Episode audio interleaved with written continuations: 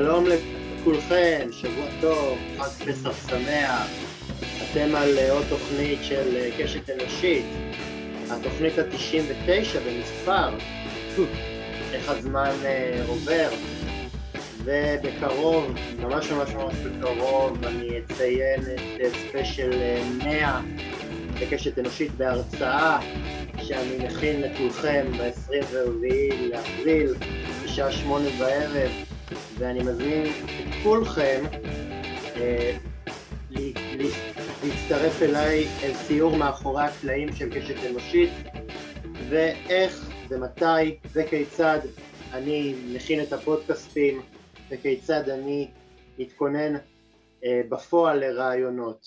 התוכנית היא כאמור תוכנית מיוחדת שכמוה גם האדם שמשדר אותה הוא אדם מיוחד על הרצף האוטיסטי ואני מזכיר כרגלי בקודש שבתום ההאזנה לראיון יש לשתף את התוכנית ברשתות החברתיים ושהתוכנית תמשיך לצבור קהל מאזינים נוסף.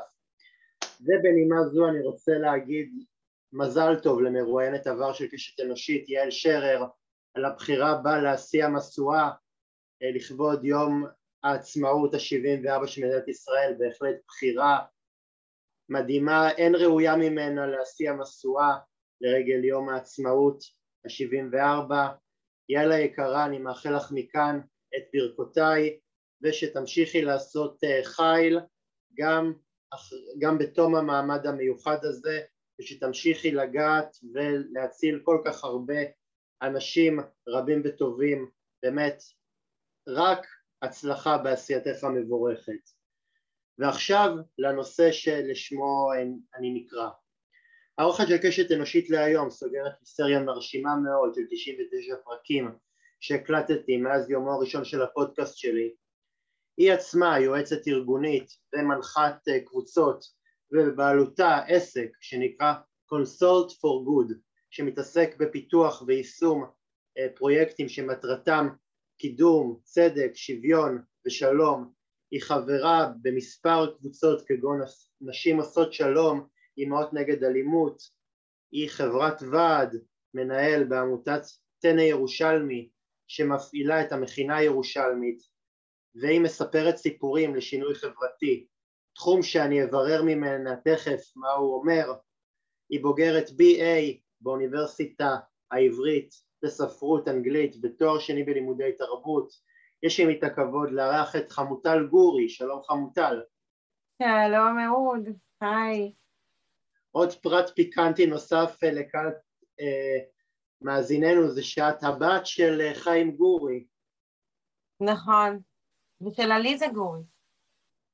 חיים ועליזה גורי, יש לקהל מאזיננו הצעירים אני רוצה רק להגיד שחיים גורי חיבר שירים קנונים כמו שיר הרעות ובאבל וואד ואנחנו תכף מתקרבים ליום שבו השירים של אבא שלך ממש חוגגים ברדיו.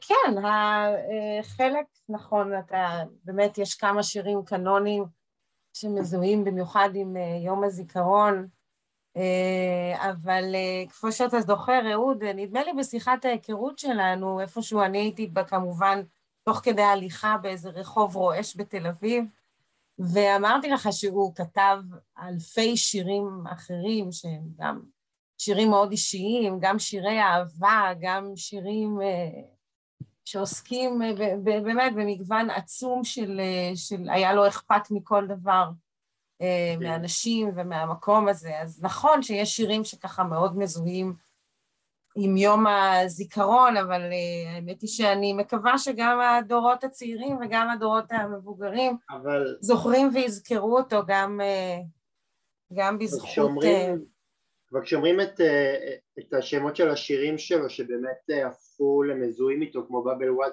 ושיר הרעות גם צריך להגיד באותה נשימה שאלה שירים שהוא כתב בתקופה המוקדמת אה, שלו ומאז הוא, הוא הפך להיות אה, איש שמזוהה עם מחנה השמאל ועם מחנה השלום והפך להיות אה, מזוהה עם הקול שבאמת קורא להיפרדות מהפלסטינים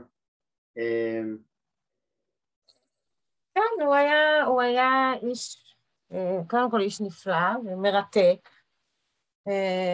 אני מאוד, אבל זה מעניין, כי אני לא חושבת, שיר הרעות ובאבל וואד הם לא שירים לוחמניים. הם, הם עוסקים, אני חושבת, יותר מכל דבר אחר, בציווי הזה של, של לזכור, של הזיכרון, של כמה זה חשוב לזכור. במקרה של שיר הרעות ובאבל וואד, הציווי הוא ה... זה לזכור את, את אלה שנפלו ב, באמת במלחמת 48.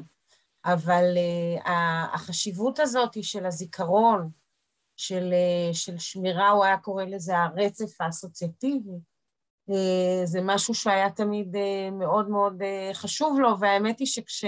טוב, אני לא רוצה להקדים את המאוחר, אבל שאלת באחת השאלות משהו שעורר בי את העניין הזה של כמה זה חשוב, אותו רצף אסוציאטיבי, או כמה זה חשוב ש, שנכיר את, ה, את, ה, את ההיסטוריה, את מה שהיה לפנינו, אה, כן, בהחלט. טוב, אז, אז חמוטל, למרות שזה ככה היה באמת כנקודת ציון בביוגרפיה שלך, אני, אני מאוד מאוד אה, אשמח אם את תהיי במרכז ולא אבא שלך אה, במרכז, אז אני ברשותך אתחיל בשאלות. אז חמוטל, כשאת מציגה את פועלך כיועצת למספרי סיפורים למען שינוי פני החברה, למה, למה את מתכוונת? אה, אז אני אולי, אני, אני אענה לך בסיפור. אה, אני אספר בעצם איך הפכתי למספרת סיפורים לשינוי חברתי, והאמת היא שזה התחיל אה, מתוך איזשהו מסע אישי ומחקרי לפני 16 שנה. בעצם ביקשתי, יצאתי עם איזו שאלת מחקר, בעצם ביקשתי למצוא תימוכין לאיזושהי שאלת מחקר, האם אה, סיפורים, ובמקרה של המחקר שלי היה מדובר בסיפורי עם ואגדה עתיקים, האם יש בהם אה, כוח מרפא עבור אה, ילדים וילדות, אנשים, גם וגם גברים ונשים נפגעי אלימות מינית. ו, והאמת היא שבאמת בסיפורי עם ואגדה יש המון המון אכזריות, המון רוע, המון פגיעות אה, וגם המון תקווה והמון חוסן וכולי וכולי. ובעצם המחקר הזה היה דומה קצת לחפירה ארכיאולוגית במובן הזה שהתחלתי לחשוף גרסאות קדומות של סיפורי עם ואגדה מאוד מאוד מוכרים כמו אה, שלגיה וכיפה אדומה וכחול הזקן וכולי, ש, שהגרסאות המוקדמות המוקדמות שסופרו בעל פה הרבה פעמים על ידי נשים לילדות ונערות, והן היו מאוד מאוד שונות מהגרסאות שאנחנו הכרנו, אני כילדה, מסיפורי האחים גרים וכולי וכולי. ובעצם הבנתי תוך כדי שהתעמקתי וקראתי גם ספרות מחקרית, שבעצם לסיפורי העם הקדומים האלה שסופרו על ידי נשים לילדות ונערות, היה, הייתה בהם כוונה עמוקה מאוד של חניכה, של, של מה שאנחנו קוראות, קוראות היום מנטורים. בעצם הסיפורים האלה נועדו להכין ילדות ונערות לחיים, לחיים רצופים בכל מיני סכנות ובכל מיני אתגרים, והמסר שלהם בעצם היה, יש בעולם הזה מפלצות, אבל לך יש את החוסן, את, ה, את האומץ, את היכולות להתמודד עם המפלצות האלה. אם, נעמוד, אם, אם נעמיד דברים על דיוקם, אז בוא נגיד שאגדות אה, ילדים זה, זה אחד הסיפורים שאת הכי לא רוצה להקריא לילד שלך, כל מיני סיפורים על, על מעשי uh, התעללות ועל מעשים אכזריים, נגיד uh, שהעונש של, uh, של כיפה אדומה על זה שהיא uh, הלכה לאיבוד ביער, זה שבולע אותה ואת סבא של, ואת סבתא שלה זאב, או על זה ש... שמה שנקרא, על, על זה שעמי ותמי הולכים לאיבוד ביער זה זה שהמכשפה אה, קולעת את אה, עמי בכלוב והיא רוצה אה, לבשל את האחות שלו, אז זה כל מיני סיפור, סיפורי זוועות. לא, אותו היא רוצה, ל... אבל תראה, אתה צודק, אלה סיפורי, זה סיפורי זוועות, אבל היה להם תפקיד, ומה שקרה זה שכשהם הועלו על הכתב כסיפורים חינוכיים לילדים בורגנים בגרמניה או בצרפת, כל המסר שלהם התעוות לגמרי, כי המסר היה נו נו נו, אם תהיו ילדים לא צייתניים, אז יקרו לכם דברים איומים ונוראים. אבל בגרסאות שאני מצאתי, למשל אני מצאתי גרסה מדהימה, עתיקה של אה, כיפה אדומה, שבכלל הזאב שם לא בולע אותם ולא טורף אותם, וגם אין אה, צייד ש, שמציל אותן, אלא הסבתא וכיפה אדומה ביחד מערימות על הזאב. עכשיו צריך לזכור, כשהסיפורים האלה חוברו, היו זאבים רעבים שערבו לילדים בפאתי הערים, כן? אלה סיפורים ש, שנולדו מתוך אירועים אמיתיים וכמובן התפתחו, אבל אני, אני חושבת שמה שהיה חשוב לי היה בעצם באמת לראות אה, את, ה, את הכוח המחזק של סיפורים, ולא את הכוח המחנך של סיפורים. זאת אומרת, כשהסיפורים האלה סופרו על ידי נשים לילדים, לבנים ולבנות, המטרה שלהם הייתה להגיד, כן, יש סכנות, אבל, אבל, ודברים רעים עלולים לקרות, אבל, אבל, אבל אתם תתמודדו איתם, אתם תתמודדו עם המפלצות האלה. וזה היה התחנה הראשונה במסע שלי, ובעצם בסופו של דבר אני חושבת שהפכתי למספרת סיפורים לשינוי, אני קוראת לזה מספרת סיפורים לשינוי, זה גם שינוי אישי, שינוי חברתי ושינוי פוליטי, כי אני מאמינה ב- ב- בכמה דברים. אני מאמינה קודם כל שלכל אחת ואחת מאיתנו יש אה, סיפורים נורא נורא חשובים לספר. אני מאמינה בכוח של סיפורים לחולל שינוי. אני מאמינה שסיפורים, כשאנחנו מספרות את הסיפור שלנו, אה, כשאנחנו בעצם עושים איזשהו תהליך של לבנות את הסיפור שלנו, זה עוזר לנו לאבד, להבין ולעשות שכל ממה שקרה לנו. גם הרע וגם הטוב וגם המכאיב וגם המשמח. ואחרי שעשינו שכל לעצמנו, אז אנחנו יכולות ויכולים לחלוק את הסיפור שלנו עם העולם, וברגע שאנחנו חולקות וחולקים את הסיפורים שלנו, את הידע שלנו, את הניסיון שלנו, אנחנו גם יכולים ליצור קהילה מסביב לסיפור. אמ, אז כן, אני מאוד מאמינה בכוח, בכוח של סיפורים. אני מאמינה שיש חשיבות מאוד גדולה בעצם זה שאנחנו אפילו קודם כל מספרות אותם לעצמנו, ויש חשיבות עצומה בזה שאנחנו אחר כך אה, משתפות ומשתפים אותם. אה, אני חושבת ש... כשאת אומרת, אה, סליחה, קטעתי אותך. לא, לא, תשאל, תשאל אהוד. אבל כשאת אומרת סיפור, לספר סיפורים, זה, זה גם סיפורי בדים או שזה, גם, או שזה סיפורים שנגיד חוויות שקרו, טראומות שקרו, או נגיד סיפורים ככה של ניצולי שואה שברחו מאש התופת, או, שזה, או כאילו, כשאת אומרת אה, מספרי סיפורים, מה זה אומר? כי אני באמת מנסה לרדת אה, לעומקם של אה, סוגיות. עד א' אתה מעולה וזה אחלה שאלות, תודה לך על השאלות האלה. אמ, כשאני מדברת, אני מדברת על סיפורים אישיים. בדיוק הדברים שאתה דיברת עליהם. עדויות, סיפורים של, זה יכול להיות באמת של ניצולי שואה, של ניצולי אנשים ששרדו אלימות קשה אה, בצורות שונות, אה, כל מיני אה, דברים שקרו לנו.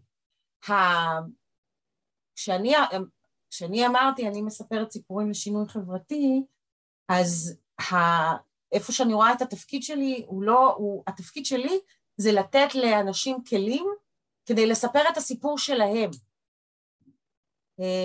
ובמידה, באיזשהו מקום, אני תמיד אומרת שהפכתי למספרת לסיפור, אה, מספרת סיפורים לשינוי חברתי, כי זאת הייתה הדרך שלי לחבר אה, אה, שלוש תשוקות מאוד גדולות שלי. האחד זה טקסטים, כן? אני מאוד אוהבת טקסטים, מאוד אוהבת. אני, אני אוהבת מילים, כן? הדבר השני זה שאני מאוד מאמינה בשינוי, בתהליכים של שינוי ושל אה, ריפוי. אמ, והדבר השלישי זה בעצם כל הידע הארגוני והידע בתחום השינוי החברתי. אז בעצם בסדנאות שלי מה שאני בעצם עושה זה, זה לפרוס בפני המשתתפות והמשתתפים איזשהו ארגז כלים שפיתחתי אה, וככה קפידה רבה לאורך השנים של כלים שמסייעים איך לספר את הסיפור שלה. אז חמוטל, אני שנייה אהפוך את הסדר כי אני רוצה שנייה להבין משהו ואני אחזור לשאלה שהתכוונתי לשאול בדיוק אחרי השאלה הזאת, אבל אני אחזור אליה יותר מאוחר. רציתי לדעת, רציתי לדעת חמוטל, עד כמה המיזם שלך של ייעוץ לסיפור, לסיפור סיפורים למטרות חברתיות הוא מיזם חלוצי בנוף החברתי כאן בארץ. תראה, האמת היא שכשראיתי את השאלה הזאת אמרתי, וואו, חלוצי זה, זה מילה ממש ממש אה, גדולה. אני, אני יכולה לומר שכשהתחלתי לפני 15 או 16 שנה בסדנאות של אה, סיפורים לשינוי חברתי, אז עשיתי את זה בשיתוף פעולה עם, אה, עם שתי"ל, אז זה באמת היה חדש בנוף, זה באמת היה חדש, וכל העניין הזה של storytelling ושימוש בסיפורים לשינוי חברתי היה אז פחות, הרבה הרבה פחות נפוץ, היום זה נורא נפוץ ו... יש storytelling בכל מקום. אם תרצה אז נתעכב קצת, נדייק קצת אה, הסוגים השונים של ה storytelling. אמ, אבל אני, אני לא משתמשת במילה חלוצי כדי לתאר את העשייה שלי, מפני שסיפורים תמיד היו שם. זאת אומרת, אה, אה, אה, כל הספרות המחקרית מדברת על זה שבעצם זה כאילו הנפש וה, ואפילו הגוף שלנו, אבל הנפש שלנו מכוותת לסיפורים. זה, זה הרבה פעמים הדרך הכי טבעית בשבילנו ל, ל, ל, לתקשר או להקשיב, זאת אומרת, אה, זה, זה, זה, זה משהו שהוא מוטבע כל כך עמוק. מעבר לזה, פעם. מעבר לזה מה? זה גם פולקלור, מה את עושה בסדר פסח? את קוראת את האגדה, מה זה האגדה? האגדה זאת סיפורים, סיפורים נכון. שעברו מדור לדור והם באיזשהו מקום, אה, אנחנו מדברים על אלפי שנים שאנחנו אחרי יציאת מצרים ואנחנו עדיין מדברים בצאת ישראל ממצרים, זאת אומרת אני חושב שכל עם אה, באיזשהו מקום בנוי לחיות לאורם של סיפורים ואני חושב שנכון זה לא נכון זה בכלל לא משנה כי, כי עובדה שזה, שזה מחזיק אצלנו חוויה כל כך uh, מסהירה שזה, שזה באיזשהו מקום כבר מפסיק לשנות לנו אם זה כן נכון או לא נכון. וואו, א', נכון, נכון, אה, לגמרי. אני חושבת שלכן אני, לכן אני חושבת שאני אני לא מרגישה שהמצאתי פה איזה משהו במובן הזה, אבל אני חושבת שאולי עשיתי איזשהו, בזמנו איזשהו חיבור באמת בין העולם הזה של סיפורים ושל הפולקלור וכולי, לבין העולם של ארגונים, ובמיוחד ארגונים אה, אה, לשינוי חברתי, שם זה התחיל. אה, זה מאוד התפתח מאז, אני חייבת לומר, מאז עשיתי סדנאות storytelling גם עם ארגונים עסקיים, גם עם אה, עיריות וגופי שלטון מקומי, ובשנים האחרונות גם אני גם עוסקת יותר ויותר בעצם בליווי פרטני, זאת אומרת עבודה פרטנית של סיפורים של איך, איך לספר סיפור אישי. ו- ופה פשוט הידע שלי בספרות, כן, בתור אה, אה, חוקרת ספרות ותרבות, אה, הידע הזה של בעצם איך, איך, איך בנוי סיפור, איך בנוי סיפור טוב. אה, וזה בעצם מה שעשיתי בעצם, אה, רכשתי לעצמי קודם כל לאורך השנים ספרייה מפוארת ממש בנושא סיפורים, שחלק ממנה זה באמת כל מיני אוספים של אגדות עם עתיקות ואגדות עם פמיניסטיות וכל מיני כאילו קורפוס גדול מאוד של אגדות עם מכל העולם ומכל התרבויות, אבל גם ספרים שעוסקים ב storytelling בעולם העסקי ו storytelling בעולם הפוליטי ו... ואיך לספר סיפורים, סיפורים קשים שאנשים לפעמים פחות פחות אה, פתוחים לשמוע אותם, כי, כי הם סיפורים אה, אה, של קושי, ש, שגם לפעמים אין להם בכלל סוף טוב. אמ, אז זה בעצם לייצר כלים כדי לספר סיפורים שאנשים ממש ירצו להקשיב להם. אני, אני חושב אבל כשאנחנו מדברים על סיפורים אנחנו הרבה פעמים יוצרים אולי דיכוטומיה כל כך נכונה בין ספרות שהיא עיונית לבין לבין ספרות שיש בה גיבור ו... ומה שנקרא אה, עלילה וסינופסיס וקתרזיס וכל מיני כאלו מאפיינים ספרותיים, אבל, אבל לפעמים גם, גם ספרי עיון אה, שמדברים על, על מלחמת העולם הראשונה ועל, ועל מלחמות אה, של טרויה נגד ספרטה, זה גם כן, זה גם כן סיפור במובן מסוים. אני אגב לא עושה את ההבחנה הזאת. אה, אני לא עושה את ההבחנה הזאת, אני חושבת שגם גם לספרי, תראה, קודם כל, ספר עיון, ברגע שהוא מספר אירועים היסטוריים, אז הוא מספר סיפור, בוודאי. אני מודה שאני פחות עסוקה בהבחנות האלה בין אה, ספרות עיונית, או עכשיו, אני בדיוק עכשיו קוראת את מרטין בובר, כי אני צריכה לכתוב עליו עבודה במסגרת הלימודים. מרטין בובר אה, הוא, הוא פילוסוף, הוא כאילו אביה, או אחת מאבות הפילוסופיה הדיאלוגית, אבל הכתיבה שלו היא פיוטית לחלוטין, היא נקראת בחלקים ממנה ממש כמו שירה. לכן אני, אני מודה שבגלל שאני, אה, אה, פחות מעניינת אותי החלוקה לקטגוריות או לסוגות או להגיד זאת ספרות כזאת או זאת ספרות כזאת. גם אותי זה לא מעניין לדעתי, זה כן, מה שמעניין אותי זה איך לספר סיפור.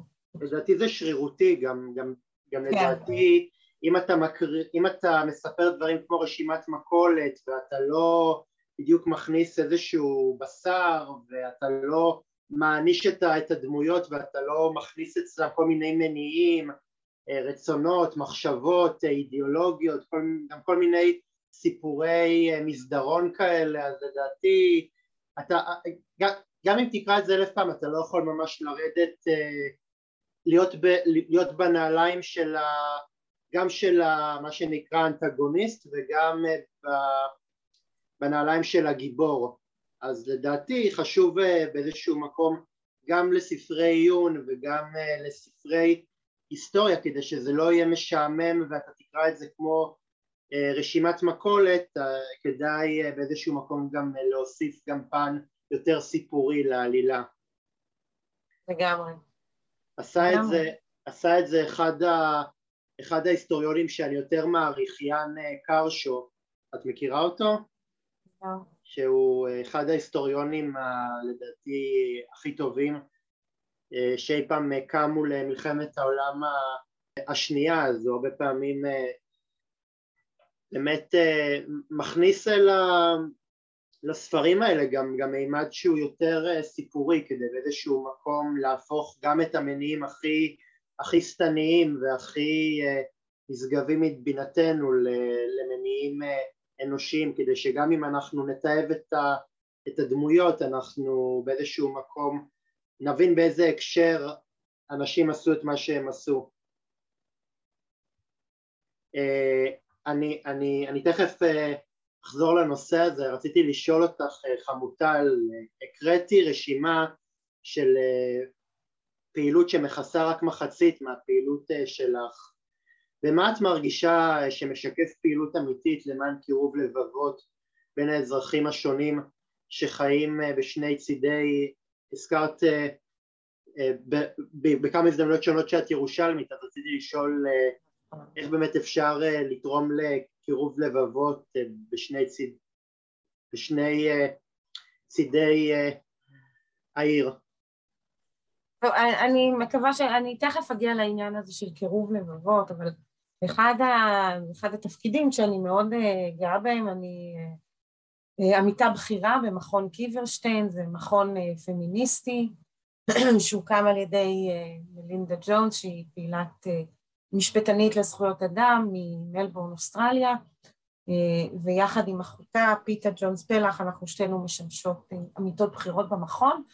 אה, הוא יושב בירושלים והחזון שלו זה לחזק את השדה הפמיניסטי בירושלים ולהעצים את ההשפעה של נשים מכלל הקהילות בעיר ממזרח העיר וממערב העיר בעיר.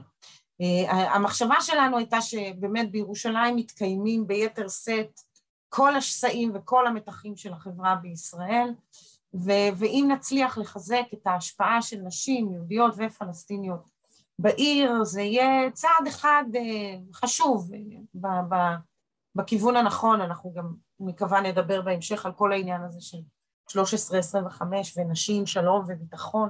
עכשיו תראה, קירוב לבבות הוא דבר מאוד מאוד מאוד חשוב. הוא חשוב, אבל הוא, הוא, הוא לא מספיק, זאת אומרת, זה, זה באמת, זה חיוני ליצור הזדמנויות למפגש, להיכרות, לחיבורים, ל, ל, ל, ל, להזדהות עמוקה, זה, זה מאוד מאוד מאוד חשוב. אבל זה לא יכול וזה לא צריך להישאר שם. זאת אומרת, ההמשך חייב להיות פעולה משותפת למען שוויון זכויות, למען צדק, ומבחינתי כמובן לשלום, לשלום ולסיום הכיבוש. במסגרת ההשתתפות שלנו כמכון קיברשטיין אנחנו משתתפות בפעולה משותפת של כמה וכמה, קרוב לשלושים או יותר ארגונים פמיניסטיים מכל, ה, מכל הארץ, גם ארגונים יהודים וגם ארגונים של פמיניסטים פלסטינים בישראל. ש, שמטרתה בעצם לקדם את יישום העקרונות של החלטה 1325 של מועצת הביטחון של האו"ם מאוקטובר 2000, החלטה שעוסקת בנשים, שלום וביטחון, ובתוך הפורום המשותף הזה, בתוך הפעולה המשותפת הזאת, כארגון שיושב בירושלים, חשוב לנו מאוד להביא לשולחן המשותף וגם בדיאלוג עם הממשלה את האופן שבו הסכסוך המתמשך והמצב הייחודי בירושלים משפיע על מעמדן ועל חייהן ועל זכויותיהן של נשים פלסטיניות יש, במזרח ירושלים. אבל באמת בירושלים יש תופעה שלא רואים אותה בשום עיר אחרת בעולם, שיש בצידה המערבי של העיר תושבים שיש להם זכות בחירה ויכולים להצביע ויכולים להשתתף בבחירות בעוד שבירושלים המזרחית יש יש אה, תושבים שאין להם זכויות ואין להם זכויות ואין להם אה, אפשרות להצביע אז, אה, אז באיזשהו כן. מקום, את רוצה להגיד משהו? כן, אומרת, באמת המקרה של מזרח ירושלים הוא, הוא, הוא באמת ייחודי, אתה צודק. יש שם קרוב לדעתי, אני מקווה שאני מדייקת, 300 אלף איש ואישה שבעצם הם, הם הם לא אזרחים, הם תושבים, זאת אומרת, הם לא אזרחים של אף מדינה. הם לא, יש להם תושבות ולא אזרחות, זה אומר שהם יכולים כן להצביע לבחירות אה, לעירייה, למרות שזה לא קורה, אה, אבל הם לא יכולים להצביע לכנסת, זה נכון. אבל אה, מעבר לעניין הזה ש, שבעצם 300 אה, אה, אלף איש שאין להם אה, אה, אזרחות בעצם, הם לא, אזרח, הם לא אזרחים של אף מדינה, הם לא אזרחים של מדינת ישראל, אה, הם גם לא אזרחים של מדינה אחרת, ו, ו, ויש לזה משמעויות מרחיקות לכת על, על, על חיי היומיום. עכשיו, אני יודעת ש, שיש בהמשך שאלה ככה שעוסקת ספציפית בעניין הזה של תודעה פמיניסטית או חשיבה פמיניסטית. אל תקדימי אותי, אני אגיע לכל. אז אני לא מקדימה אותך, אבל, אבל, אבל העניין הזה של, של בעצם להבין ש, שחלק מהעניין, וזה חוזר שוב לעניין הזה של, של אה, מהו הסיפור שאנחנו בוחרות לספר, או מהם הסיפורים שאנחנו בוחרות לספר, מפני שלהחלטות מדיניות, כן, שמתקבלות אה, בכל מיני אה, חדרים, כן, יש השלכות מרחיקות לכת על חיי היומיום של אנשים, ויש להם הש... השלכות מרחיקות לכת על חיים של נשים, ו... וחלק מהעניין הזה של 1325, נשים שלום וביטחון, זה בעצם לקחת ולשים את העדשה הרגישה מגדרית הזאת על המצב של הסכסוך, על המצב של הכיבוש, ובעצם להגיד האופן שבו החלטות מדיניות משפיעות על החיים של נשים, של נערות, של, של ילדות. אז, אז אני חוזרת לעניין הזה של, של קירוב לבבות, אני חושבת שיש ערך מאוד גדול בפעילויות שהמטרה שלהן היא לייצר מפגש, מפני שבסופו של דבר, ואתה רואה את זה בירושלים, כן? אתה רואה את זה בקניונים, אני רואה את זה באוניברסיטה, אני מלמדת קורס ברוטברג, בבית ספר הבינלאומי, ומשנה לשנה מספר הסטודנטים הפלסטינים שלי גדל. אז, אז יש, יש מרחבים שבהם יהודים ופלסטינים נמצאים זה לצד זה. זה עוד לא אומר שזה קירוב לבבות, זה עוד לא אומר שזה חיים משותפים. זה לא... זאת איזושהי התחלה של אה, קיום, חושב... של, של איזושהי התקיימות במרחב. אני חושב שזה, אני חושב שזה אה, מציאותי כמו שהאשליה האופטית היא מציאותית. את יודעת, כשהאשליה האופטית אה, קורית אז אתה חושב שאתה עוד מעט מגיע אל הדבר עצמו, אבל אז אתה עושה מה שנקרא צלילת ראש ואז אתה מגלה שמה שחשבת שראית כאיזשהו יובל של נחל פתאום מתגלה כחול. אז אני חושב שגם במקרה הזה שאנחנו נדמה לנו שהנה התחיל הדו קיום והנה ערבים ויהודים לומדים זה לצד זה שמה בדיוק כל הטעות כי אנחנו בעצם לדעתי בשנים האחרונות מאוד מאוד מאוד אפילו מה שנקרא סטינו ימינה ימינה על, על סטרואידים בהשקפת העולם שלנו ברמה כזאת שאפילו אנשים מהמרכז שמאל שפעם התגאו בשמאלנות שלהם ופעם באמת חשבו שהשמאלנות שלהם אה, באיזשהו מקום מקדמת דעות אה, שהן אה, ליברליות שהן באמת רוצות לקדם את החברה שלנו למקום טוב יותר אפילו הצניעו את הדעות האלה והם אמרו אוקיי אולי כדאי בעת הזאת לא להגיד לא להשמיע ואז מי שלקח את התפקיד הזה זה כל מיני שוליים קיצוניים אה, כן, זה מעציב אותי, אני חייבת לומר, זה מאוד מעציב אותי. אמ, הלוגו המילולי שלי בתחום הזה של הסיפורים אמ, זה ששינוי מתחיל כשהשתיקה נשברת. והוא קיבל את ההשראה שלו מאיזשהו סיפור עם שנתקלתי בו באמת לפני שנים, כשהתחלתי את המחקר שלי, וזה סיפור שמרגש אותי כל פעם מחדש, אולי אם יהיה זמן, יישאר זמן, אולי אני אספר אותו, אם לא, אני אשלח לך אותו כתוב, אבל אני בעיניי אה, השתיקה הזאת היא איומה. אמ, והיא מעידה על אותם תהליכים, אתה היטבת לתאר את זה, אני חושבת... לא, ש...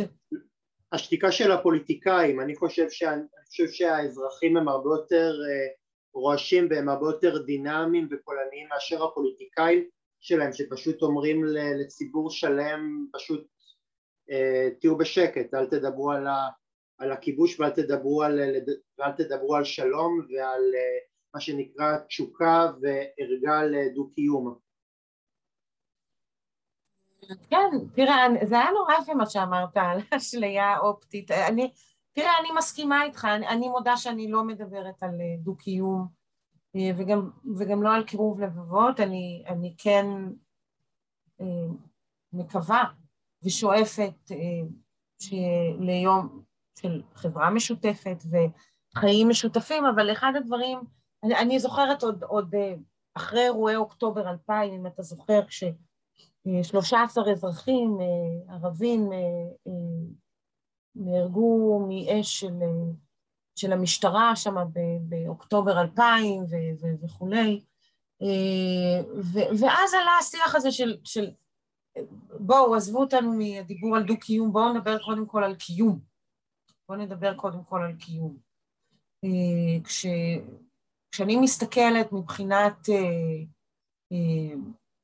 תשתיות, שירותים, חינוך, רווחה, אה, סילוק אשפה, ביוב, כל התשתיות שיש במערב העיר, לעומת אה, היעדר התשתיות האלה בשכונות במזרח העיר.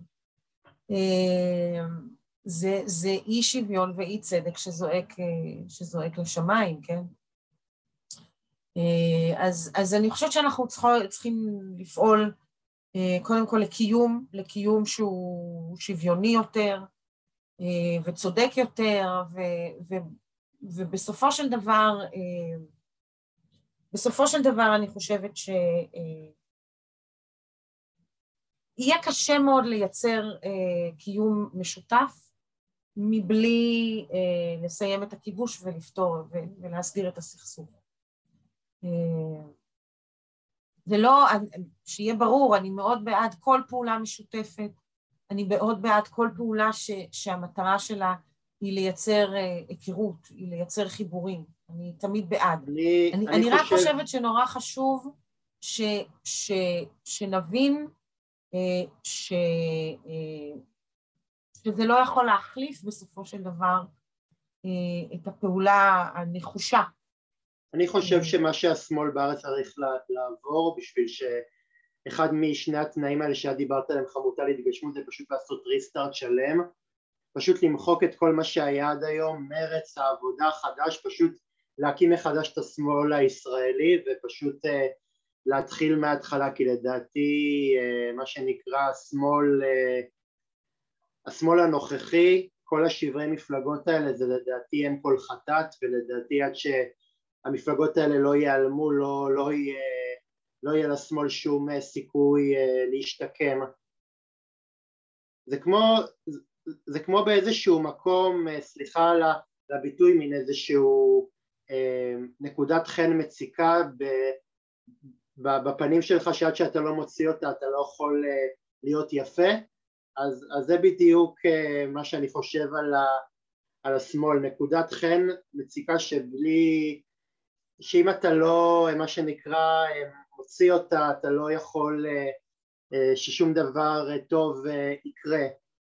והיום אני, היום אני מלא במטאפורות, שמת לב? סתם. כן. טוב, כנראה שזה בהשראת הסיפורים. כן. אה, דרך אגב, את, את, את מסכימה עם, ה, עם ההנחה הזאת? תראה, זה נורא מעניין, פה פתחת נושא שאנחנו יכולים לדבר עליו עד מחר בבוקר. אה, האם אי פעם היה כאן שמאל, כן? אה, אתה דיברת על העבודה ומרץ, אני חשבתי עוד על, אה, כן, על מפא"י, שכאילו מפא"י הייתה השמאל, וחירות הייתה, חירות הייתה הימין, כן? אני חושבת ש... אני לא יודעת אם יש אה, כיום, יש פה ושם, יש פה ושם כמה חברות כנסת וחברי כנסת שמייצגים איזושהי תפיסת עולם אה, הוליסטית אה, של שמאל, שהוא גם שמאל סוציאליסטי, זאת אומרת שמאל חברתי-כלכלי, גם שמאל פמיניסטי, גם שמאל מדיני ופוליטי, שבאמת רואים, זאת אומרת איזושהי תפיסת עולם סדורה שבעצם, אה, אני באמת חושבת שאנחנו צריכים כאן שמאל פמיניסטי. זה אגב לא רק לנשים. אה, בתפיסה שלי שמאל פמיניסטי אה, מקיף, שמאל פמיניסטי סוציאליסטי, גם גברים וגם נשים. אבל זה מעלה שאלות, אני חושבת שכשאני מסתכלת לפעמים על, על, על כל מיני אנשים שהם גם פוליטיקאים, אבל גם דמויות ציבוריות אחרות שמזוהים עם השמאל, ו- והם יכולים לפעמים להיות גם למשל נורא גזענים, או שוביניסטים, או מאוד שמרניים בסוגיות כלכליות. אז, אז, אני, אז אני חושב שמי שתומך בעמדות האלה, אז, אז לדעתי אה, הוא לא יכול לקרוא לעצמו שמאל, כי יש, כי יש מאחוריו מחנה שלם ש, שהוא לא מייצג אותו, כי אם נגיד אה, איש שקורא לעצמו שמאל אבל הוא גזען והוא לא רוצה שבראשות הממשלה תעמוד אישה או יעמוד גבר אה, מזרחי או אישה מזרחית. או לצורך העניין יעמוד בראש המפש... המפלגה שלו ערבי אז הוא לא מייצג אותי. אני, אני רוצה אני, אני כבן אדם שמאלי שלפחות עד כמה שידוע לי אה, אלא אם כן יוכח אחרת ומישהו ימצא שאי פעם אמרתי אה, ככה וככה וככה בעת שהייתי בגילופין אה, כל מיני אמירות כאלה, אז, אז את יודעת, אז אני, אני לא רוצה שמישהו אה, שמייצג אותי, אותי כבן אדם שמזוהה עם עמדות מהשמאל, יהיה, יחזיק בדעות גזעניות, גזעניות, הומופוביות וכהנה וכהנה. לא, זה ברור, אני כמובן, אני מסכימה איתך לחלוטין, אבל אני חושבת שזה ואתה אמרת נכון, אני חושבת שהשמאל, אגב לא רק בישראל, מצוי באיזשהו, בהרבה מקומות בעולם, באיזשהו מקום של מגננה. אני מאוד מסכימה איתך שצריך להיות איזשהו תהליך של, של התחדשות, כן? של איזושהי התחדשות, של איזשהו ניסוח של חזון מחדש. תראי, מאז, תראי, מאז, מאז הבחירות ב-2001, שאז אריאל שרון ניצח את אהוד ברק, לצערי הרב מאז השמאל מאוד מאוד מתקשה להשתקם. ו- וזה לדעתי, לדעתי זה, ה- זה המוות הפוליטי הכי ארוך והכי, והכי ממושך בתולדות המדינה כי היו, כי היו מפלגות ותנועות פוליטיות ש, שמתו ואחרי זה קמו, קמו לתחייה אבל מה שקרה לשמאל זה באמת מוות פוליטי ארוך, ממושך ו, וכואב שלצערי הרב אני לא, אני לא רואה איך בקרוב אנחנו מצליחים מה שנקרא לזקוף חזרה את הגב. תראה, אני אגיד לך, אני לא, אתה צודק והניתוח שלך הוא נכון, אני חושבת שאני תמיד אומרת שאני פעילה לשינוי חברתי כבר למעלה מ-40 שנה, בגלל שאני אופטימית, אני אישה אופטימית, אני מאמינה ששינוי חיובי הוא אפשרי, אני עקשנית, אני לא מוותרת כל כך בקלות ואני נודניקית, זאת אומרת, אני, ברור לי לגמרי שאנחנו צריכים להמשיך ולעשות וכל הזמן גם לבחון את עצמנו ולשאול את עצמנו האם אנחנו פועלים נכון, האם אנחנו עושות נכון, אבל אני איכשהו כל ה... אני מודה, כל הנבוא... איכשהו גם ה... קשה לי עם נבואות, עם איזה שהן נבואות זעם כאלה, לא, זה לא נבואה, המוות, המוות הפוליטי של השמאל הוא בהווה, הוא לא... כן, כן, לא, אבל אני אומרת, אני חושבת, תראה, זה נורא מעניין, אבל שאני אני חושבת שיש איזה משהו נורא מעניין, ואני לא יודעת אם הוא ייחודי רק לישראל, אבל אני יכולה לדבר רק על ישראל, כי כאן אני חיה ופה אני משוחחת עם אנשים עוד כל הזמן, ואני חושבת, דרך אגב, שרוב הציבור, חלקים גדולים מהציבור אגב, בוודאי בנושאי כלכלה, כלכלה וחברה, הם, הם, הם שמאל, הם לא ימין. רוב האנשים, בסופו של דבר, כשאתה מקשיב להם ומדבר איתם, הם רוצים מדינת רווחה, הם רוצים מדינה שמסבסדת ומממנת אה, אה, שירותים גם ברווחה וגם בחינוך וגם בבריאות וכולי. אה, לרוב, אני חושבת שרוב האנשים, אגב, הם יותר סוציאליסטים מאשר קפיטליסטים, אני חושבת, ואני גם חושבת שיש רוב לא קטן שכן רוצה שלום. יש אפילו רוב גדול שרוצה שלום. הדעות, אני חושבת, לפעמים נחלקות לגבי איך להשיג את השלום הזה, או האם, האם אפשר לתת אמון בצד השני, אבל אני חושבת שיש כל הזמן מדברים על זה שהציבור הלך ימינה, הציבור הלך ימינה. אני לא יודעת אם זה הציבור שהלך ימינה, או, ש, או שקרה פה מה שקרה אחרי הרבה שנים, אגב, של שלטון מפא"י, שפשוט באמת יש כאן אחיזה של אליטות ימניות מתנחליות בצמתים מאוד משמעותיים, כולל, דרך אגב, בחשיבה הכלכלית והחברתית. ואני לא יודעת, אני, אני חושבת ש, שלשמאל עוד יש הרבה הרבה עבודה לעשות כאן. בהחלט. בהחלט. חמוטל, אני, אני, אני שנייה אה, עושה אה, רגע הפוגה מהנושאים המדיניים כן. והביטחוניים, ואני עובר אל הנושא הבא. חמוטל, איפה את מרגישה שהפעילות הפמיניסטית, כי את אה, כל הזמן טפטפת את זה במהלך, ה, אה, במהלך התשובות, אז רציתי לשאול, איפה את מרגישה שהפעילות הפמיניסטית אה, מוגשמת בעשייה החברתית שלך? וואו, אני חושבת שזה זה, זה מוגשם בכל דבר פחות או יותר שאני עושה, כי הפמיניזם שלי הוא, הוא, זה כמו, הנה, המשקפיים האלה, זה כמו אני קמה בבוקר ושמה את המשקפיים, חובשת המשקפיים כדי שאני אוכל לראות, הפמיניזם זה כמו המשקפיים האלה, ככה דרכם אני רואה את העולם. זה להתבונן על, על, על כל העולם כל הזמן. דרך העדשה הזאת היא דרך עדשה שמתבוננת ביחסי כוח.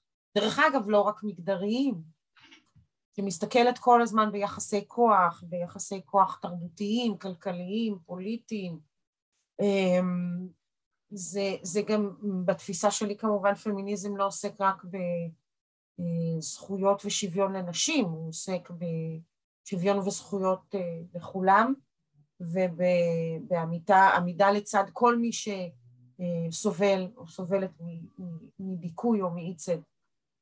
אז, אז במובן הזה אני, אני מרגישה שכל דבר שאני עושה הוא פמיניסטי, גם אם הוא לא קשור רק לעבודה עם אה, פעילות פמיניסטיות או עם ארגונים פמיניסטיים, זה משהו שהוא, אה, אה, גם המשפחה שלי אגב חווה אותו כל הזמן.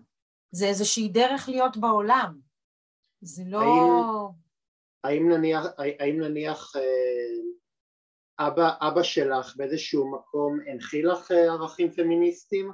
אם הוא היה פמיניסט בכלל? לא, אני לא חושבת שהוא היה פמיניסט. הוא, הוא, הוא, לא. בוא, הוא לא היה שוביניסט, במיוחד. אבל אני לא חושבת שהוא היה פמיניסט, אני לא חושבת שזה היה הדגל שלו.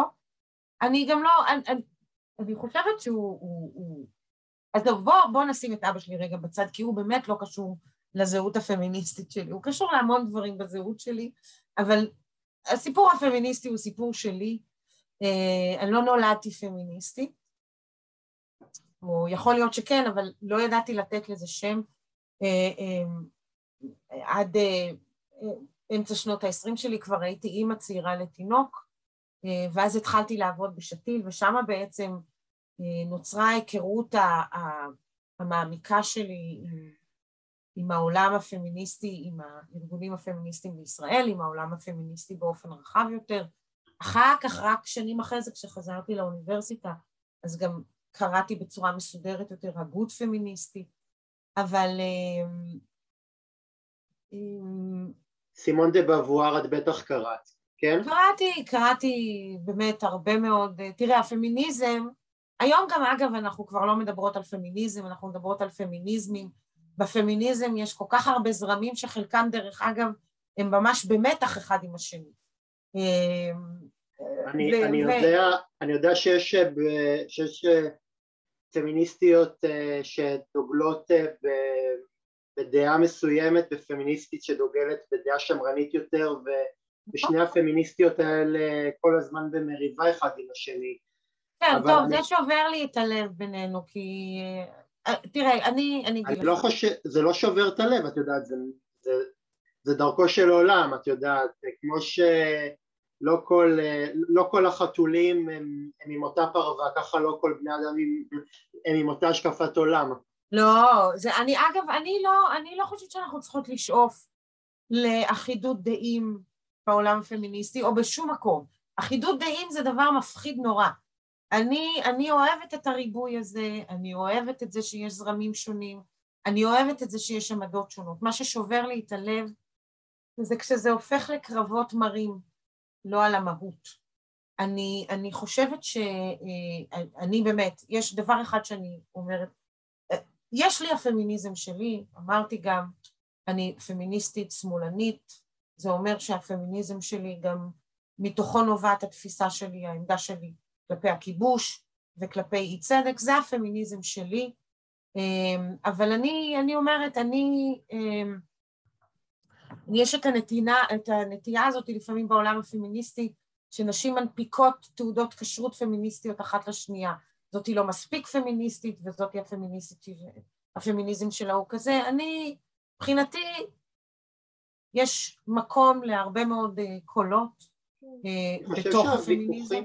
אני חושב שהוויכוחים האלה אבל הם ויכוחים הם ויכוחים אישיים, כי זה לא באמת ויכוח שהוא לגופו של עניין. תלוי, תלוי, אהוד, זה מאוד תלוי. אני חושבת שיש, תראה, יש עכשיו ויכוח שככה, הוא, הוא מהדהד נורא בעולם, סביב ג'יי קיי רולינג, כל העניין הזה של... של...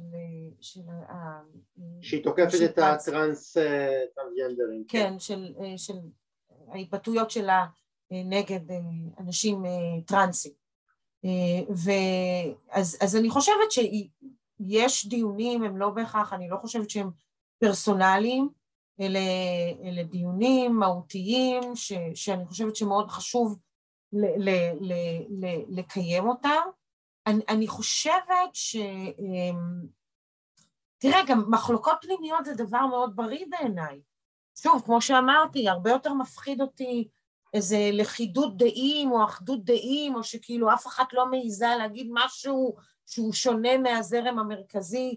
אני דווקא די אוהבת את זה שלפמיניזם אין, אין איזה זרם מרכזי, יש לו כל מיני זרמים, אה, וכל אחת אה, אה, אולי יכולה למצוא את עצמה במקום או בתוך זרם שמדויק לה יותר ונכון לה יותר. אני, אני חושבת שכשאמרתי מה ששובר לי את הלב זה המקומות אה, המקומות שבהם יש פתאום איזו מין תחושה כזאת של ה...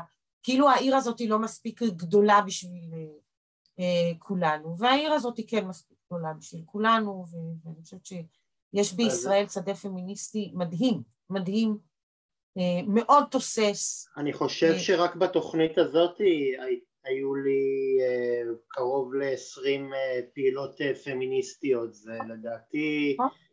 לדעתי זה עולם שלא מפסיק אה, לחיות ולא מפסיק לבעוט וכן כן ירבה וכן יפרוץ מה שנקרא. לגמרי. ואני לגמרי. רציתי באמת לשאול באווירה הזאת חמוטה על אה, אה, האם יש שלבים מקדימים למצב שבו אישה מפתחת השקפת עולם פמיניסטית? שאלה מעולה, אני ממש ניסיתי לחשוב על זה כשקראתי את השאלות. תראה, כשהייתי כשעבדתי בקרן דפנה שהייתה, על שם פרופסור דפנה יזרעאלי, שהייתה הקרן הפמיניסטית הראשונה והיחידה בישראל, אז ב-2011 עשינו איזשהו מחקר שטח אה, בקרב פמיניסטיות צעירות, אה, וראיינו קרוב למעלה מ-80-90 נשים צעירות מכל רחבי הארץ, יהודיות, פלסטיניות, אה, דתיות, חילוניות, אבל כולן היו צעירות, זאת אומרת מתחת לגיל שלושים. ובין היתר, הרבה מאוד מהם סיפרו לנו כאילו בעצם את התהליך התהוות שלהם כפמיניסטיות, וזה היה נורא מעניין, כי היו ביניהם כאלה שאמרו שהם נולדו, נולדתי פמיניסטית, ואז בגיל, חלקן ממש בגיל נורא צעיר, קראו פתאום את בובואר, או קראו, כן, קצת תלוי בדור, אה, ואז הם הבינו שלדבר הזה שהן מאמינות בו וחושבות אותו, יש לו שם וכולי וכולי. לעומת כאלה שאמרו לנו, לא נולדתי כזאתי, זה היה תהליך. לפעמים אגב תהליך מאוד מטלטל ומאוד מכאיב גם. אז אני לא יודעת אם יש שלבים, אני לא חושבת שיש דרך אחת להתפתח כפמיניסטית, אמרתי, אני לא נולדתי פמיניסטית, לפחות לא עד כמה שאני יודעת. אמ, ואני חושבת אבל שכדי, אה, וזה נורא מעניין, כי כשדיברנו עם הנשים הצעירות האלה, אז חלקן דיברו על זה שהן מצאו את הדרך שלהן לארגונים הפמיניסטיים, מצאו לבד, ראו, חיפשו, מצאו, הגיעו, מצאו לבדה את דרכן, לבין כאלה שאמרו לנו, אני, אני הרגשתי שאני מצפה נניח מהארגון, או מהנשים בארגון, או מהנשים המבוגרות יותר, שהן קצת הם קצת ילוו אותי בתהליך הזה. כי, כי זה מה... תהליך שיוצר דיסוננסים יודעת... לפעמים מאוד חזקים. את יודעת מה, מה, מה משמח אותי פעם בשביל uh, שאישה תגיע לתפקידים רמים היא הייתה צריכה באיזשהו מקום להתאים את עצמה לה, להגמוניה הגברית, את יודעת לדבר כמו גבר, להתנהג כמו גבר, כן. ללבוש מכנסיים, היום, היום לא, היום אישה יכולה ב, בהתנהלות שלה באיזשהו מקום ב... באיזשהו מקום בהתנהגות שלה, באופי שלה המיוחד, להגיע לתפקידים הכי רמים, אז אני גם חושב שאותו דבר גם גבר צריך, מה שנקרא, לאמץ בכיוון ההפוך. כן, תראה, אחת העוגות שאני באופן אישי הכי אוהבת, חוזרת וככה קוראת, וזו קרול גיליגן, כי, כי בעצם איכשהו, גם אנחנו כאן מדברות על גברים ועל נשים, אבל זה לא שכל הנשים פמיניסטיות וכל הגברים שוביניסטים, כן?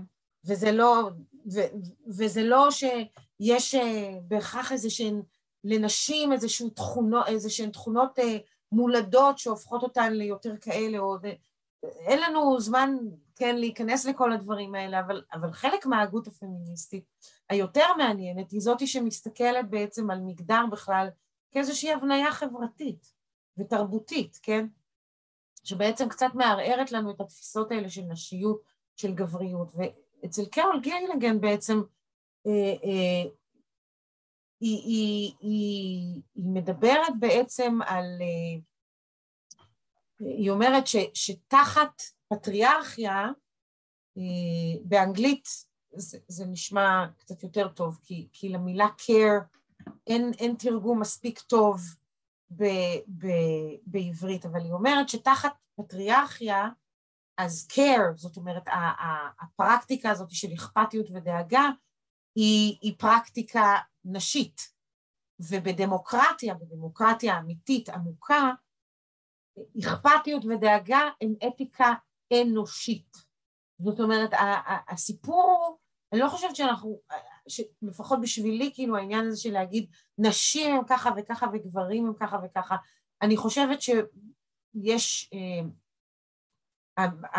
העולם שלנו זקוק לכל מיני סוגים של אנרגיות, כן? אה, והעולם שלנו לגמרי זקוק לאנרגיות או לאתיקה של אכפתיות ושל דאגה, וזה שזה מזוהה יותר עם נשים זה בגלל שבמידה רבה אנחנו הנשים עדיין אלה שממלאות את התפקידים האלה גם בתא המשפחתי, אבל זה לא בגלל שבאיזשהו מקום בגברים אין את היכולת הזאת אה, לדאגה או לאכפתיות, אה, פשוט במסגרת חלוקת התפקידים המגדרית הם פחות נדרשים לזה. כן. אז, אה, אז חמוטל, באמת הייתי אה, רוצה לדעת, אה, באמת בעולם שנשלט עדיין על ידי זכרים מצ'ואיסטים ו, וחמומי מוח, איך היית משוועת למאבק נגד הכיבוש גם כיוונים וגוונים פמיניסטיים בהסתכלות על המציאות? וואו, תראה, אז, אז בואו נחזור שנייה ל-1325, כן, החלטה 1325 של מועצת הביטחון של האו"ם מאוקטובר 2000, חגגה כבר, אה, עוד מעט חוגגת 22, אה, נשים, שלום וביטחון, ובעצם זאת הייתה הפעם הראשונה ש, שנוצרה איזושהי מסגרת קונספטואלית כדי לדבר אה, אה, על, ה, על, אה, על העניין הזה של נשים, מלחמה ושלום. או נשים שלום וביטחון, וההחלטה 1325 בעצם מתמקדת בשלושה מימדים. האחד זה השתתפות פעילה של נשים בתהליכי כינון שלום, בניית שלום ופתרון סכסוכים. השני זה הגנה על נשים מפני אלימות שהיא תולדה של הסכסוך, והשלישי זה מניעה, מניעה של הסלמה באלימות. עכשיו, תראה, כש, כשמסתכלים אה, אפילו ככה בחדשות, כן, על אה, הרבה פעמים על עימותים אלימים, כן, אה, גם, גם עכשיו בימינו אנו, אז באמת אפשר לראות שרוב מי שמעורב בזה זה, זה, זה, זה, זה גברים. נשים הן הרבה פעמים שקופות, אנחנו כאילו בלתי נראות, ואין בעצם מספיק שיח ומספיק התבוננות על האופן שבו סכסוכים אלימים והסכסוך האלים שלנו אה, משפיע, משפיע על חיים של נשים יהודיות ופלסטיניות. אמ, אני חושבת שזה אה, משהו, ש, זה משהו שחייב לקרות, ו, ולצערי הממשלה הנוכחית, למרות שיש לנו עכשיו שרה לשוויון חברתי, ויש לנו שרה תחבורה שהקימה את הקבינט לשוויון מגדרי, ולמרות שלכאורה יש כאילו, כאילו יותר בנות ברית בממשלה שמבינות את העניין הזה של 1325, אה, עד היום הם לא עשו את המעשה האמיץ של אה, בעצם אה, לקחת ולהטמיע באמת את העקרונות של 1325 במדיניות ממשלתית. מי שעושים עבודה מדהימה פה זה ארגוני החברה האזרחית, הפמיניסטים. ו, ואני חושבת ש... ציין, ציינת בפתח הדברים שאני פעילה בין היתר באימהות נגד אלימות, התפיסה שלנו זה בעצם לא אימהות נגד אלימות, זה אימהות נגד אלימות. חלק, חלק ממה שאנחנו עושות באימהות, אימהות נגד אלימות, זה, זה, זה כן לצאת לאיזשהו מסע של התעוררות. אמ, כי שוב, אני יודעת שפטריארכיה זה מין מילה גדולה כזאת, ואיך הבת שלי בת ה-16 שהיא פמיניסטית, אבל היא אומרת לי, אמא, אפשר לנוח קצת עם הפטריארכיה. כאילו, אבל אני באמת חושבת ש... ש... תחת מבנים אה, דכאניים, כן, של כוח, צריכה להיות איזושהי תנועת נגד, צריכה להיות איזושהי התעוררות. צריכה להיות איזושהי התעוררות אה, וגם מוכנות שלנו אה, להשיל מעל עצמנו, כן, כל מיני להשיל מעצמנו תפקידים ולקחת על עצמנו תפקידים חדשים. וחמוטל, את חושבת אה, שהחברה הישראלית כיום היא חברה שמספיק נאבקת למען שינוי חברתי או שלדעתך אה, לא מספיק? תראה, אני חושבת שיש בישראל חברה אזרחית מדהימה, באמת. יש חברה אזרחית מדהימה, אה, יש עשייה מאוד מאוד מאוד חשובה, שגם הישגים מאוד מאוד יפים אה, לצידה, אתה בפתח דבריך בירכת ובצדק את יעל שרר המדהימה, שלדעתי היא גם זאתי שהפנתה כן, אותך אליי. היא זאת שהפנתה אותי אלייך, כן. שאין ספק שזה הכי משמח בעולם שהיא זוכה להכרה הזאת ותעמוד שם בטקס וצופים בו מיליונים. ותאמר את דבריה. אז, אז יש באמת, אני חושבת, יש עשייה יש עשייה אה, אה, ענפה וחשובה ומשפיעה מאוד. אני חושבת ש... ש... אני הייתי שמחה, אני הייתי רוצה לראות שיותר ויותר אנשים מאמינים בכוח שלהם לשנות וביכולת שלהם לשנות. אה, אני חושבת שלצד עשייה באמת מדהימה ומחויבת ונחושה ובלתי פוסקת, אני, אני פוגשת לא מעט אנשים ש, אה, שפשוט לא, לא מאמינים ביכולת שלהם לשנות, או ש... אני, אני תמיד אומרת שכאילו, אה, אם יש משפט שמפוצץ לי את הווריד, זה כשאנשים אומרים לי, אבל זו דרכו של עולם. מה, את רוצה לשנות את העולם? דה, כן. בוודאי, הדבר היחיד שאי פעם שינה את העולם, זה אנשים, כן?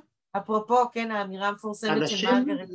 את יודעת, את יודעת, אנשים אה, הרבה פעמים, הרבה פעמים אה, אומרים את זה כי, כי להם קשה, מה שנקרא, אה, לראות, את, לראות שינוי וקשה להם לחשוב על מצב שבו יהיה שינוי בעולם הזה, הם באיזשהו מקום זורמים עם הקיים, אבל אני חושב שאנחנו לא צריכים להסכים להסכים לקלישאות, במיוחד כשאנשים אה, אומרים אותם והרבה פעמים שולפים אותם כאילו היה מדובר באיזה אמרת שפר ש, של ראה וקדש, אבל אני לא, לא חושב שזה נכון, ו, ולראיה אם, אם, אם היינו שומעים והיינו מעטים אוזן למחשבה הזאת אז לא הייתה קמה התנועה הפמיניסטית, לא הייתה קמה התנועה הלהט"בית, לא הייתה קמה התנועה שדוגלת בצמחונות ובטבעונות. אה, אם כי אני לא טבעוני, צמחוני אה, מנסה להפחית באכילת אה,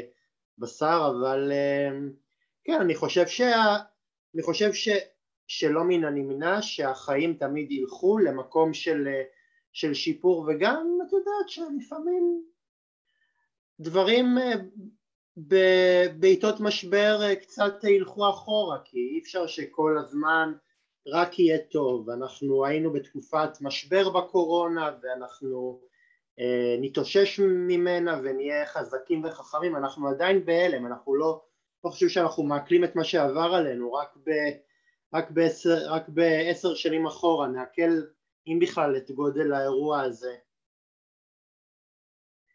אז... אני מסכימה איתך, כן, אנחנו, אני חושבת שאנחנו עדיין עוד בשלב שאנחנו לא יודעים מספיק על, לא יודעות ויודעים מספיק על ההשלכות וההשפעות. אז חמוטל, באמת ככה לקראת אה, התכנסות לסיום, רציתי לשאול מי, מי הקהל או האוכלוס, האוכלוסייה בארץ שצורכת את המדיום הזה של storytelling?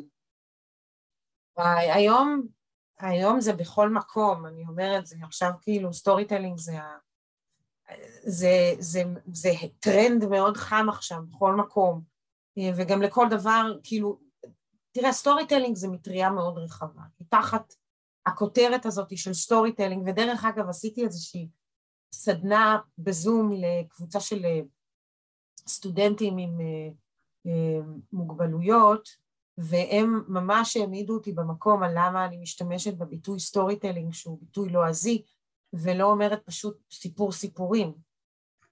אבל זה מעניין כאילו, כי עכשיו זה הכל storytelling באמת, אבל storytelling זה, זה מטריה נורא נורא רחבה להמון דברים. זה, זה, זה גם בא מהעולמות האלה באמת של אה, יחסי ציבור ושיווק ופרסום, כן? כאילו storytelling בהקשר של איך אה, לשווק טוב יותר, כן? אה, ויש אה, באמת, כפי שאמרתי, את ה storytelling אה, שקשור לארגונים, זאת אומרת האופן שבו ארגונים אה, בונים יחד את הסיפור הארגוני גם כלפי פנים וגם כלפי חוץ, ויש את כל העניין הזה של העבודה עם סיפורים אישיים. אה, ויש את ה, את ה, את ה, בעצם את המסורת העתיקה ביותר, שזה כמו, כן, פסטיבל מספרי סיפורים שם בסוכות, כן, של יוסי אלפי, שפשוט אנשים מתכנסים כדי לשמוע אנשים מספרים סיפורים, כמו שהיה, כן, פעם, פעם שהיו יושבים מסביב לאש המבוערת, או מסביב לזה, ומספרים סיפורים כדי להעביר את הזמן, וכדי להתעדכן ברכילויות ובחדשות, וכולי וכולי וכולי. אמ, אז זה היום קורה בהמון המון המון מקומות. אמ, אני, אמ, כמו שאמרתי, ככה באמת בשנים האחרונות אה, עוסקת יותר ויותר באמת בהכשרה ובמתן אה, כלים ובליווי פרטני גם של, של אנשים, נשים בעיקר, ש, שבאמת רוצות לבנות ולספר את הסיפור שלהם, וממש ביום האישה הבינלאומי, אירוע סופר מרגש בבר השבלול בתל אביב, היה אירוע סיום של קורס storytelling שעשיתי בשותפות עם אורלי ביטי ונורית חג'אג' מנעמת הצעירה, שבוגרות הקורס אה, עלו אחת אחרי השנייה על הבמה אה, וסיפרו את הסיפור שלהם, וזה היה פשוט אה, מרגש ברמות מצמררות ממש. אמ, אני, כפי שאתה רואה, יכולה לדבר על זה שעות על גבי שעות, אני, אני מאוד מאמינה בזה, אני חושבת ש, ש, ש, אמ, שאם ניקח את הזמן אה, להקשיב קשב עמוק אה, לסיפורים של עצמנו ושל אה, אחרותים, אמ, העולם הזה באמת יכול להיות מקום טוב יותר. כן. חמותה לקראת סיום, האם קיים בחיים שלך אתגר כפעילה חברתית שהיית רוצה לנפץ? וואו, אתה יודע, ממש חשבתי על השאלה הזאת הרבה כאילו. אני, אני אגיד לך מה, אני עכשיו עלתה לי תשובה, אני הייתי רוצה לנפץ את העוני של הארגונים הפמיניסטיים. אה, יצא איזשהו מחקר ממש לאחרונה על אה, היקף התרומות הפילנטרופיות בישראל לארגונים פמיניסטיים, אה, והתמונה היא, היא, היא לא מפתיעה, אבל היא ממש מקוממת. אז אני הייתי רוצה לנפץ את העוני של ארגונים פמיניסטיים. אני רוצה שארגונים פמיניסטיים היו, יהיו, ייהנו מתקציבים יותר גבוהים ויותר נדיבים, שהם לא יצטרכו כל הזמן גם ככה לעשות כל כך הרבה עם, עם, עם תקציבים כל כך מוגבלים ומצומצמים. לעשות, לעשות שנור, מה שנקרא. לא, אני לא אוהבת את המילה הזאת, אני לא אוהבת את המילה הזאת, אני לא חושבת שגיוס כספים הוא שנור. אמ, כשאני עבדתי, כשהייתי המנכ"לית של קרן דפנה, ו- וכל הזמן חשבנו מה זה לעשות פילנטרופיה פמיניסטית, פילנטרופיה פמיניסטית בין היתר זה להבין שיש כאן באמת שותפות בגובה העיניים. את יודעת מה? אני, אני, אני, חוז, אני חוזר בי, זה לא פעילות שנור, אני, אני בעצמי אני בעצמי עומד בראש עמותה אז אני מתנצל, אז, אז לא פעילות שנור, פעילות מבורכת ו, ומקסימה ואידיאלית והלוואי שכולנו באמת היינו מתגייסים אחד למען השני, לא רק למטרות פיננסיות אלא למטרות של באמת אה, עזרה הדדית.